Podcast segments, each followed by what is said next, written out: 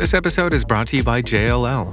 Get an insider view into the world of commercial real estate with JLL's podcast, Trends and Insights The Future of Commercial Real Estate. Whether you're curious about making cities more sustainable, the evolution of office space, or AI opportunities, this podcast will help keep you a step ahead. Tune in for candid conversations with business leaders about the biggest trends impacting how we live, work, and play. Subscribe to Trends and Insights now at jll.com/podcast more importantly, as I was educating, so I was a professor for 17 years, I just recognized some things that were going on in the classroom that that uh, weren't right, and you could see the decisions being made by executives who'd gone through the same MBA business ethics courses, right? So you realize, you know, there's something that's not sticking in these courses. How can we change that? How can we change this conversation to be different? Hey, it's David, and you're listening to Leadership Without Losing Your Soul, your source for practical leadership inspiration tools and strategies you can use to achieve transformational results without sacrificing your humanity or your mind in the process. Hey, welcome to the show today. Thanks again for making us one of the top leadership podcasts in the world. Just, uh, I think you heard this last episode. We just found out we're one of the top 10 podcasts listened to of all podcasts, any kind, leadership or otherwise. And that's due to you. That's due to you sharing, listening. And so just want to thank you for your investment in your own human centered leadership and that investment that you're making in others. And we have a guest today who is uh, going to be a fantastic guide, sage for us on that journey. His name is Dr. Christopher Gilbert, and he's the author of a book called The Noble Edge Reclaiming an Ethical World One Choice at a Time. And please don't turn off the podcast yet when you hear ethics. What? because I am telling you, this is a fantastic book. Chris is going to be a great guest, and uh, and you're going to love some of the stories he has to. tell. Chris, I'm still angry about some of the stories I read. Like they they affected me that much. So we're going to talk about that. But let me tell you a little bit more about Chris. Uh, the, this book is as useful in the boardroom as the family room. It's insightful. I mentioned the stories. It's got powerful models that are going to help you sharpen your ethical lens and empower you to examine uh, your standards and values and apply those transformational concepts to your life. And most importantly, um, Dr. Gilbert here, he's going to give you the tools individually and collectively to achieve what he calls moral progress and bring better ethics into your organization, your family, communities, and ultimately the world, which is what that human centered leadership is all about. So, Chris, thank you for being a guest with us today on Leadership Without Losing Your Soul.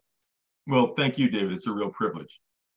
Uh, I'm excited to get into this, and like I said, uh, uh, you've got some some. I mean, I don't want to call them great stories because some of them stink, honestly, but they're they're captivating and they really bring this topic alive in a way that I mean, I've studied a lot of ethics. I have not seen anybody do it the way you're doing it. And I love that. So I know you're doing that for a reason. Yeah, exactly. You know, the first story in the book is about the small business that we started in the mid 80s. And it was a real interesting idea, which, by the way, during the last number of COVID years, would have been a fantastic and big money making business because it was a, a, home food delivery business. And to make a long story short, uh, we were dealing with large food service companies across the US to try and get expansion capital. And uh, some of them came into the organization. They signed all the non compete and keep it secret clauses. Um, and then they left uh, after being with us a month and uh, wrote us a letter a month later and said, no, thanks, we're not going to do this.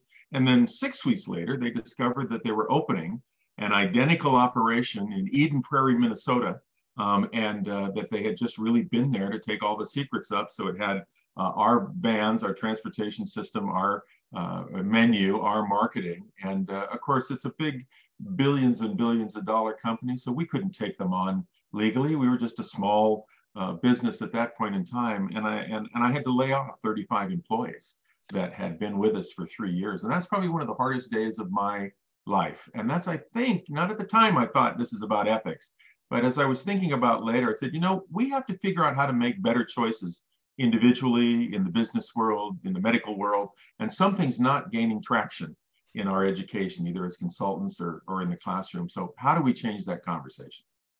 You know, and what uh, what comes to me, I, I, typically start off, Chris, asking every guest about uh, one of their earliest memories of themselves as a leader. And I didn't do that here with you because you've got this transformational story moment that is your earliest kind of like origin story of where this passion for ethics came from. And you know the so I, I want to walk through and actually tease out some bits of that story a little bit because so there's the first obvious factor is that that you were screwed over. I mean, you were treated very poorly, unethically. You you had your idea ripped off by one of the Goliath folks out there who knew that you didn't have the wherewithal to to fight them or you know in court or anything like that and that so they could get away with it scot free they had the power. And I, I, that kind of that kind of injustice is one of my it's one of my buttons. Oh i don't like that. It still fires me up. And i've read that story now in your book a couple of times as you know over the the course of getting ready for this uh, interview. I'm still upset about it. You don't seem upset about it. I'm upset about it well, you know, uh, uh, David, it, it set me on this path, which in the end, I think, turned out to be a much more privileged place to try and help change the world. And food service was great, and we were doing a lot more than food service. But I think this idea of having a better conversation about the way that me, we make right choices and the ways that we think about including in those choices everyone who could be affected, that's really where we're missing the beat now. And so uh, part of the reason that I got into what I got and I got my PhD in leadership ethics was because I was in the classroom. I was a professor for about 16 years. As I was in the undergraduate and graduate classrooms, my students would have what I've come to call this ethics out of body experience. Whereas we were studying in case studies, those leaders out there that were making horrendous mistakes, costing millions or billions of dollars and, and uh, losing the companies, the employees, you know, more than money most of the time. Um, that they themselves, my students in the classroom, and then later on consulting in the boardrooms, um, were sort of going, well, that's incredible. I myself would never make that kind of a decision. I could never make that kind of a decision all while we're cutting people off on the freeway every day, uh, fudging on our taxes, uh, secondhand smoking, uh, all the things that we don't put on an ethics radar screen, but rationalize later is just fine. We can all come up with ways to feel just fine about cutting someone off on the freeway. I was angry here, watch me do this. Look, I got to be faster than you. I'm more important to get somewhere. Any number of ways we go, yeah, that's just fine. And we don't think at the time, here, watch me be unethical. I'm going to cut someone off on the freeway, we kind of do exactly what the big profile leaders that make billion dollar ethics mistakes do. And that's literally rationalize whatever the choice is based on who they're most concerned about. Because face it, mm-hmm. no executive walks into a boardroom and says, you know, all those in favor of screwing the consumer, that's a technical term, screwing the consumer and making a lot of money and getting away with it, please raise your hand. You know, it, it just doesn't happen that way. They make the choices, albeit maybe bigger, worse ones, um, but they make the unethical choices and then rationalize that whatever they're doing is just fine. So I needed a way to connect people to the choice making they were doing. And the reason that honestly that I invited you on the show is because you, you're not just talking about this. You're not just talking about the principle behind it. Part of that story. So the big player steals your idea. Now what do you do? Well, you mentioned you had to lay people off, but there's something that happened in between that I think is really important for our listeners to understand, which is you had people interested in potentially investing in your business. And one of the questions that they ask is, to the best of your knowledge, does anyone else have this idea? I'm paraphrasing, but along those lines, do I have that right?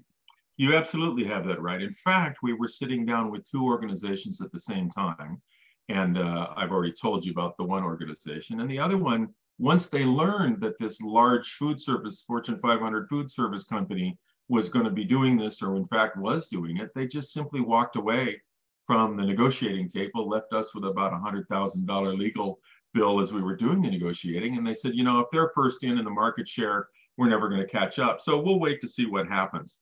And of course, they didn't really, they just walked away from the table. And that's when our venture capital group said, look, we're not here to be in the food service business. We're here to make money.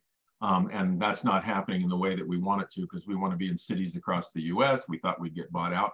And so they walked away as well. So there were actually a whole bunch of ethical choices made in that cascade of events that happened. Um, and one of the things that we wanted to make sure was that whatever we did, it was the right thing to do. You know, my book starts off with the comment there's no right way to do the wrong thing.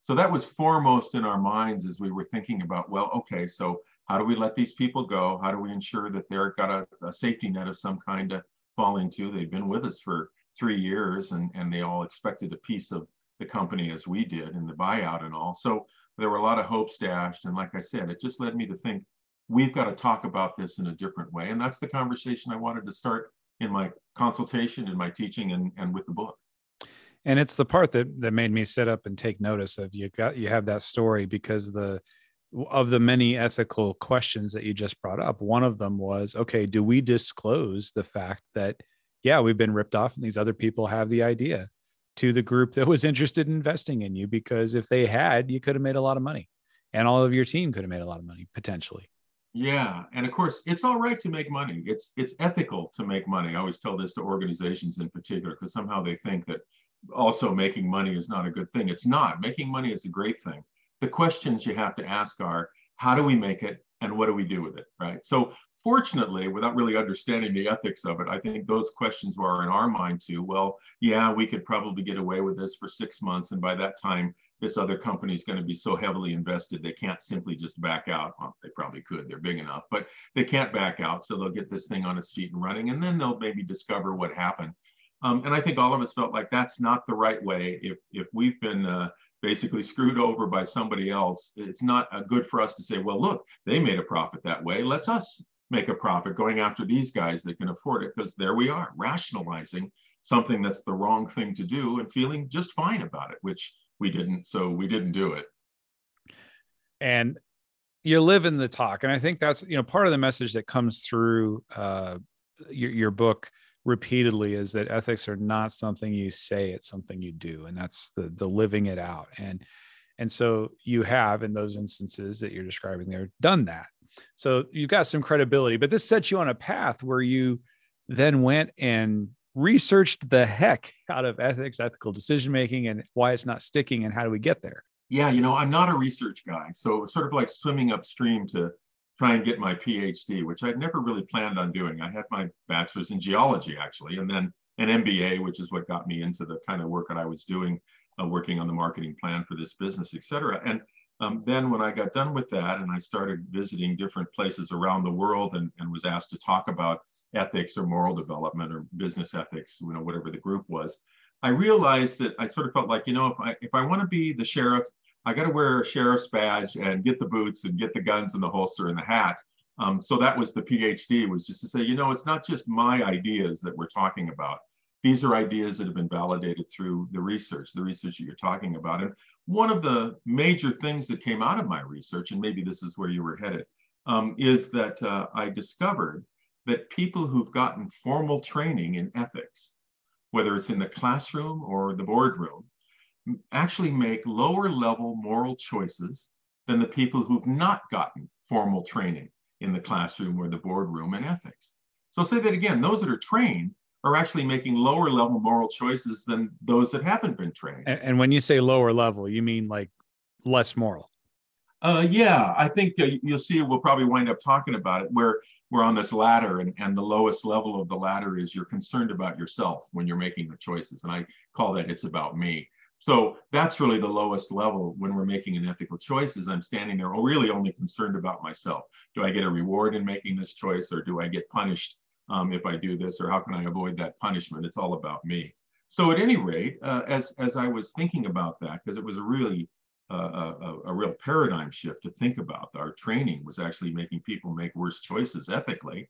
Um, it turned out that really what we wound up doing in our training, whether we're consultants or we're educators, is giving people a whole bunch of frameworks that we treat as equal and then demonstrating the choices that come out of those different frameworks. And I won't bore you to death, but consequentialism. So, what are the consequences of my choice? They determine if it's ethical. Relativism, oh, it's relative, meaning if you know this over here and you make one choice, or you know this other thing in the opposite over here and make another, it's ethical because people were walking out of these educational settings and uh, uh, uh basically making a decision and then choosing a framework that made it ethical. Now, I don't say we do this consciously. I don't go out there and go, oh, that's relativism. And so I was a relativist today, and that was just fine. I'm just saying unconsciously, we sort of are able to find these frameworks that make what we're doing just fine. And that's not what we want. What we want at a minimum is that they choose a way to look at their ethical decisions and they use that every time and it helps them decide is this good or is this bad not every choice is good under one of those different rubrics rubrics that you know that i've been taught about. So that's the conversation i wanted to change. I can see that. I and as i think back to my own uh you know and primarily i'd say university education although some in even in high school but uh thinking about ethics and and how it was taught so often you dive into the really tough you know gray areas and you know we're doing trolley dilemmas and you know where there's maybe not a great answer necessarily as you work through everything. And and if that's the entire study it kind of you lose your framework don't you? Yeah exactly. I think it gets muddled. And like you said even your phrasing um, and, and people say this i say this sometimes still um, that ethics are gray. And using that phrase, ethics are gray, is like sort of, it's like using the phrase, I'm sort of pregnant, um, or I sort of voted, or I'm sort of alive. When of course you are or you aren't, you did or you didn't, you're going to or you're not going to. There's no middle ground about it. And so ethics are there to tell us what's right from what's wrong. Now, don't get me wrong, there are situations which are so foggy, uh, or the penalty for making the most ethical choice so high that it's very difficult to see the choice that we should make. But that's our perception. The ethics are still there, right and wrong, to tell us that was a good thing to do, that was a bad thing to do.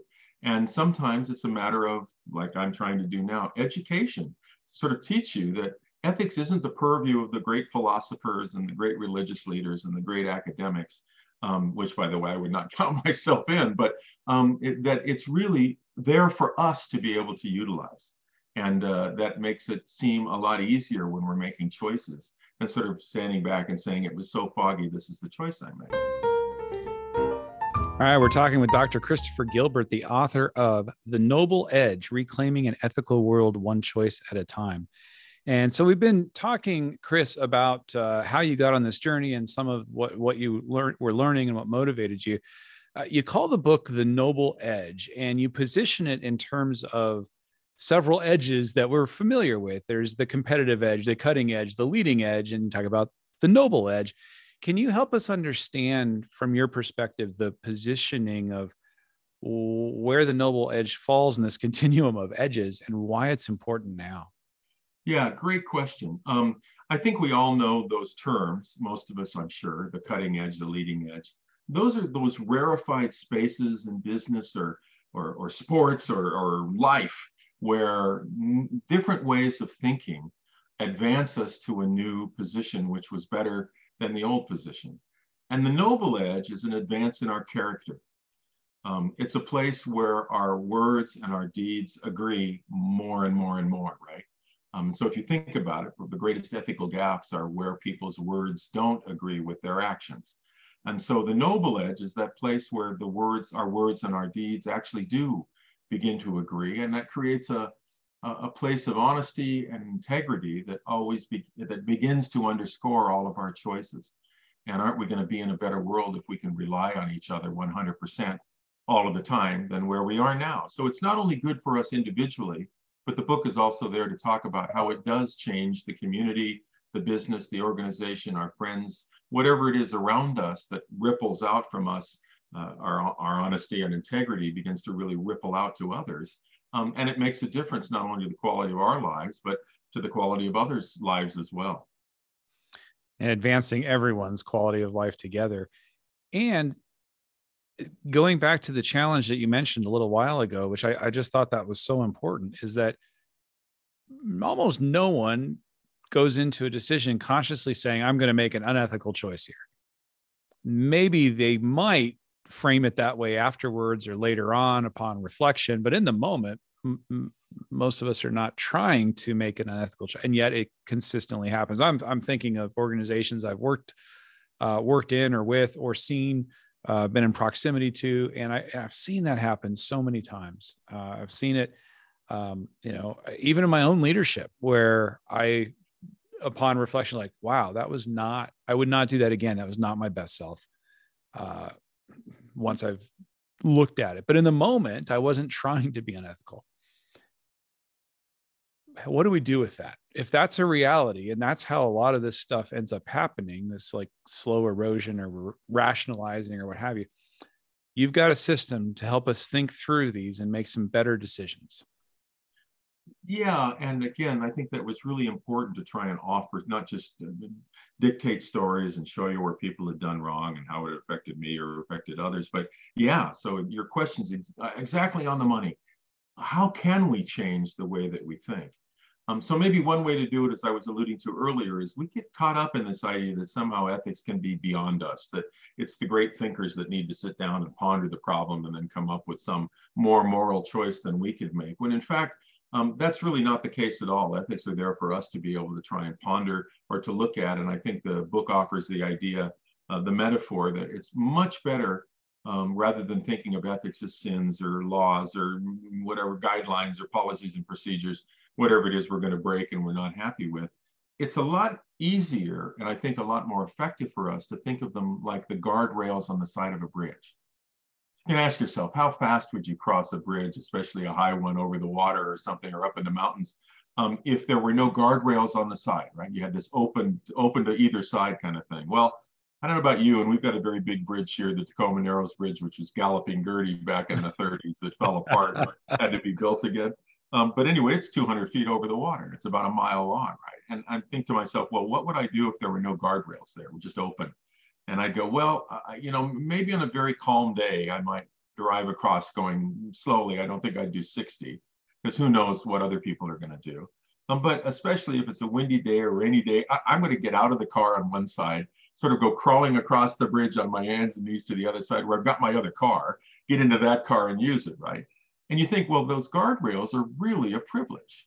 Um, there's nothing iffy or philosophical or moving about the guardrails. That's why we can go as fast um, and as far as we want to be able to go with the others that are around us on this, no pun intended, road to life. And so um, I wanted to get people to begin thinking of ethics not as some uh, distant point that could, in fact, be very iffy and movable, but as something like the guardrails that are always there and actually protect us on our journey. And they're not seen as a as a, a, sin or some kind of criminal act. They're seen as a privilege. Thank goodness those guardrails are there because they really help us to do our best and to move along in our lives as best we can. So that was really the first place to start. And then the second was to say, okay, so how can we come up with a framework that sort of gets us out of this idea and makes the ethics seem a little bit more black and white? And that leads us to this moral ladder that the book talks about. It's more like a step stool, but there's three steps on this ladder. And I alluded to this beginning earlier. Um, I don't want to diatribe on and on here, but that first step, you, you're considering an ethical choice and your real concern is about you. So it's about you. What can I do here that's going to get me a reward or gain me a reward? And I'll give you a personal example or an example that other people might really understand.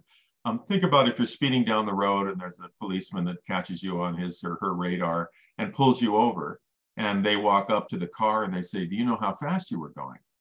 Well, the truth right now isn't going to serve me at all. So, what I'm going to do is figure out some way to say no without saying no, like, Oh, but was I speeding, officer? Or, Oh, I think I was doing just a couple miles an hour above the speed limit, even though I was doing 80 and a 60. Um, and even if I got kids in the car, I'm not thinking about what are they listening to here because they know I was going, you know, daddy was going fast. Um, I'm going to come up with some way where I can avoid the ticket.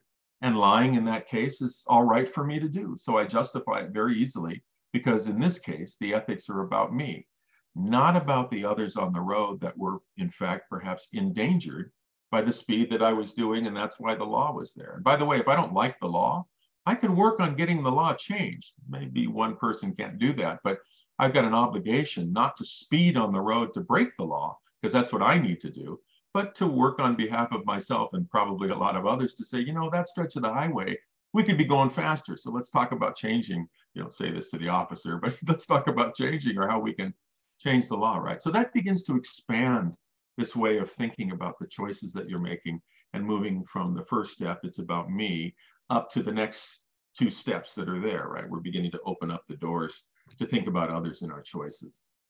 Well, so let's let's uh, walk through that a little bit because one of the questions whenever I have this conversation with leaders, and I, I, find that most leaders are yeah I, I, want to be ethical or they see themselves that way and maybe we can anchor into the framework a little bit more but but there is a feeling that's out there and i know that uh, you have to have encountered this that at some level people who choose a higher rung on the ladder are making a sucker's bet because they're going to lose and i put lose in quotes the way that for instance you lost when the company stole your idea and they made an unethical decision they benefited from it although not sufficiently and early enough and if like you said if they had it during the pandemic maybe better but uh, but that in an ethical world where people are acting ethically, that and some choose not to, and we see these examples all the time, and it's something that I know people wrestle with. In that sense, that well, everybody's doing it, even though it's not everybody. It's you know, and not that that's how we're going to make our ethical choices, but I know that that's something people wrestle with, and so I'd love to get your perspective on that as we talk about these higher rungs.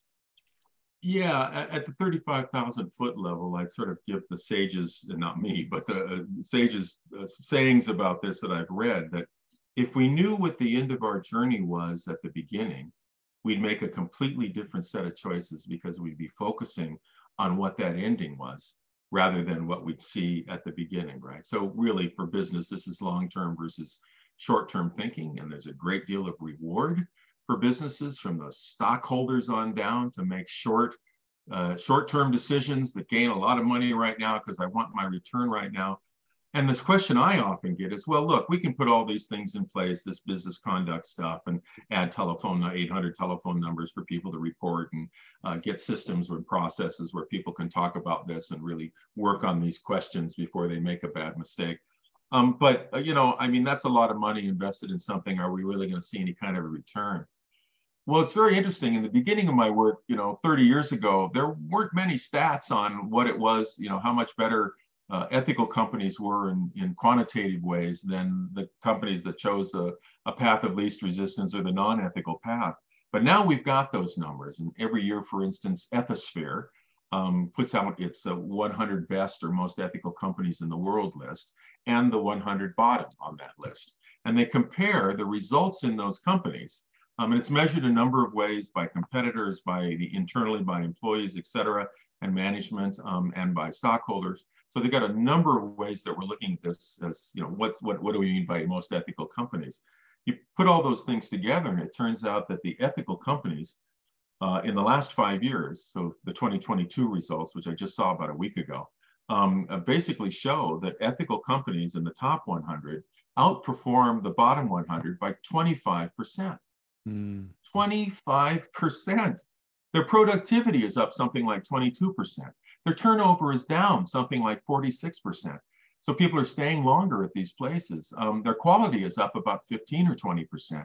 So you can recognize in the companies that are not making simple short, term uh, uh, decisions to try and gain right now, that there's actually a real long haul that, that gets them to a much better point than they would have been if they stuck with the companies that aren't making choices like that. Hard to see at the time, but if you know the results are there and you can look at those results and you can talk to the folks that are in those companies, and I have, there's a completely different attitude from the bottom, I mean, from the top down right? The largest shadows cast from the top, from the top down that infects. I use that word as a good thing, not a bad thing. That's infectious um, for the employees that are down below because they recognize that this is a good place to be.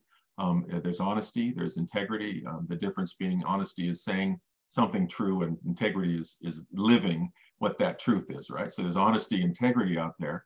Um, and that that's a completely different space to be than some of these other companies that go downhill even if they've been around a long time, then they're just taking longer to go downhill.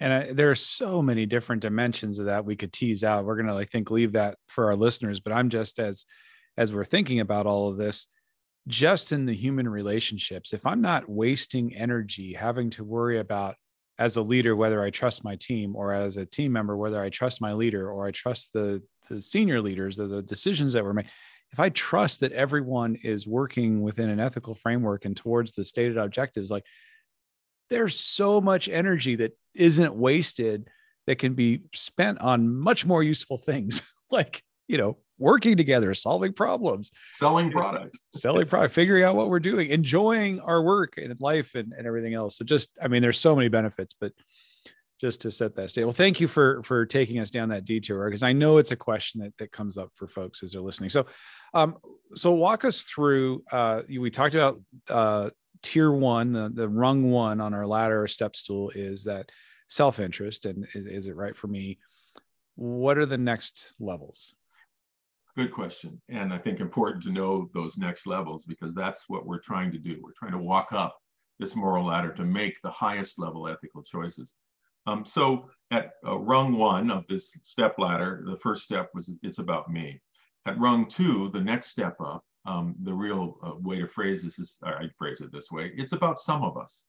Uh, the people that we're affiliated with, the organization that we're in, our community, our Boy Scout troop, the church that we're in, uh, even our nation is just part of a much larger piece of the puzzle. And you could say that we've made choices at the national level um, that were about some of us, not about the rest of us in the globe, right? Um, and so we're kind of wrestling with those all the time, whether it's at the local level, it's me individually, or it's at the national level um, as we struggle with things like globalization. But um, the idea here is that I'm beginning to take into account more others uh, than just myself when I'm making an ethical choice, which is a good thing. I'm beginning to think about a larger circle of people. Granted, it's the people I want to be a part of and affiliated with. But I'm beginning to think of a larger set of people that might be affected by the choice that I'm making or that we're making. Um, and that can be helpful in, in, in thinking about a larger section of the folks that are going to somehow get a negative result or a positive one of the choices I'm making. So it's about some of us, it's great. And that's, by the way, where our laws are. Laws are not at the highest level of the moral ladder because we all know that laws change. And quite frankly, a lot of organizations make their decisions on the basis that the law says they can do it. But, you know, law tells us what we can do. It's ethics that tell us what we should do.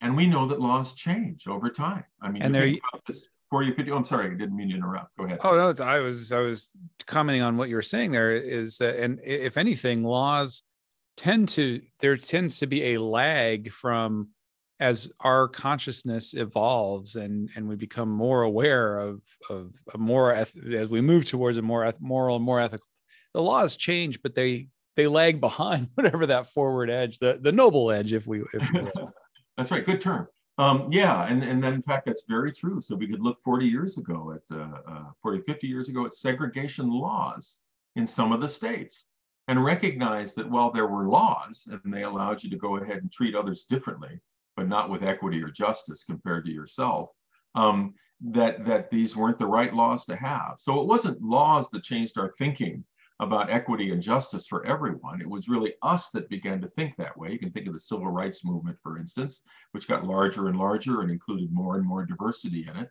Um, that really changed the law, right? The civil rights law was actually after the fact. Um, we can think of smoking laws this way, right?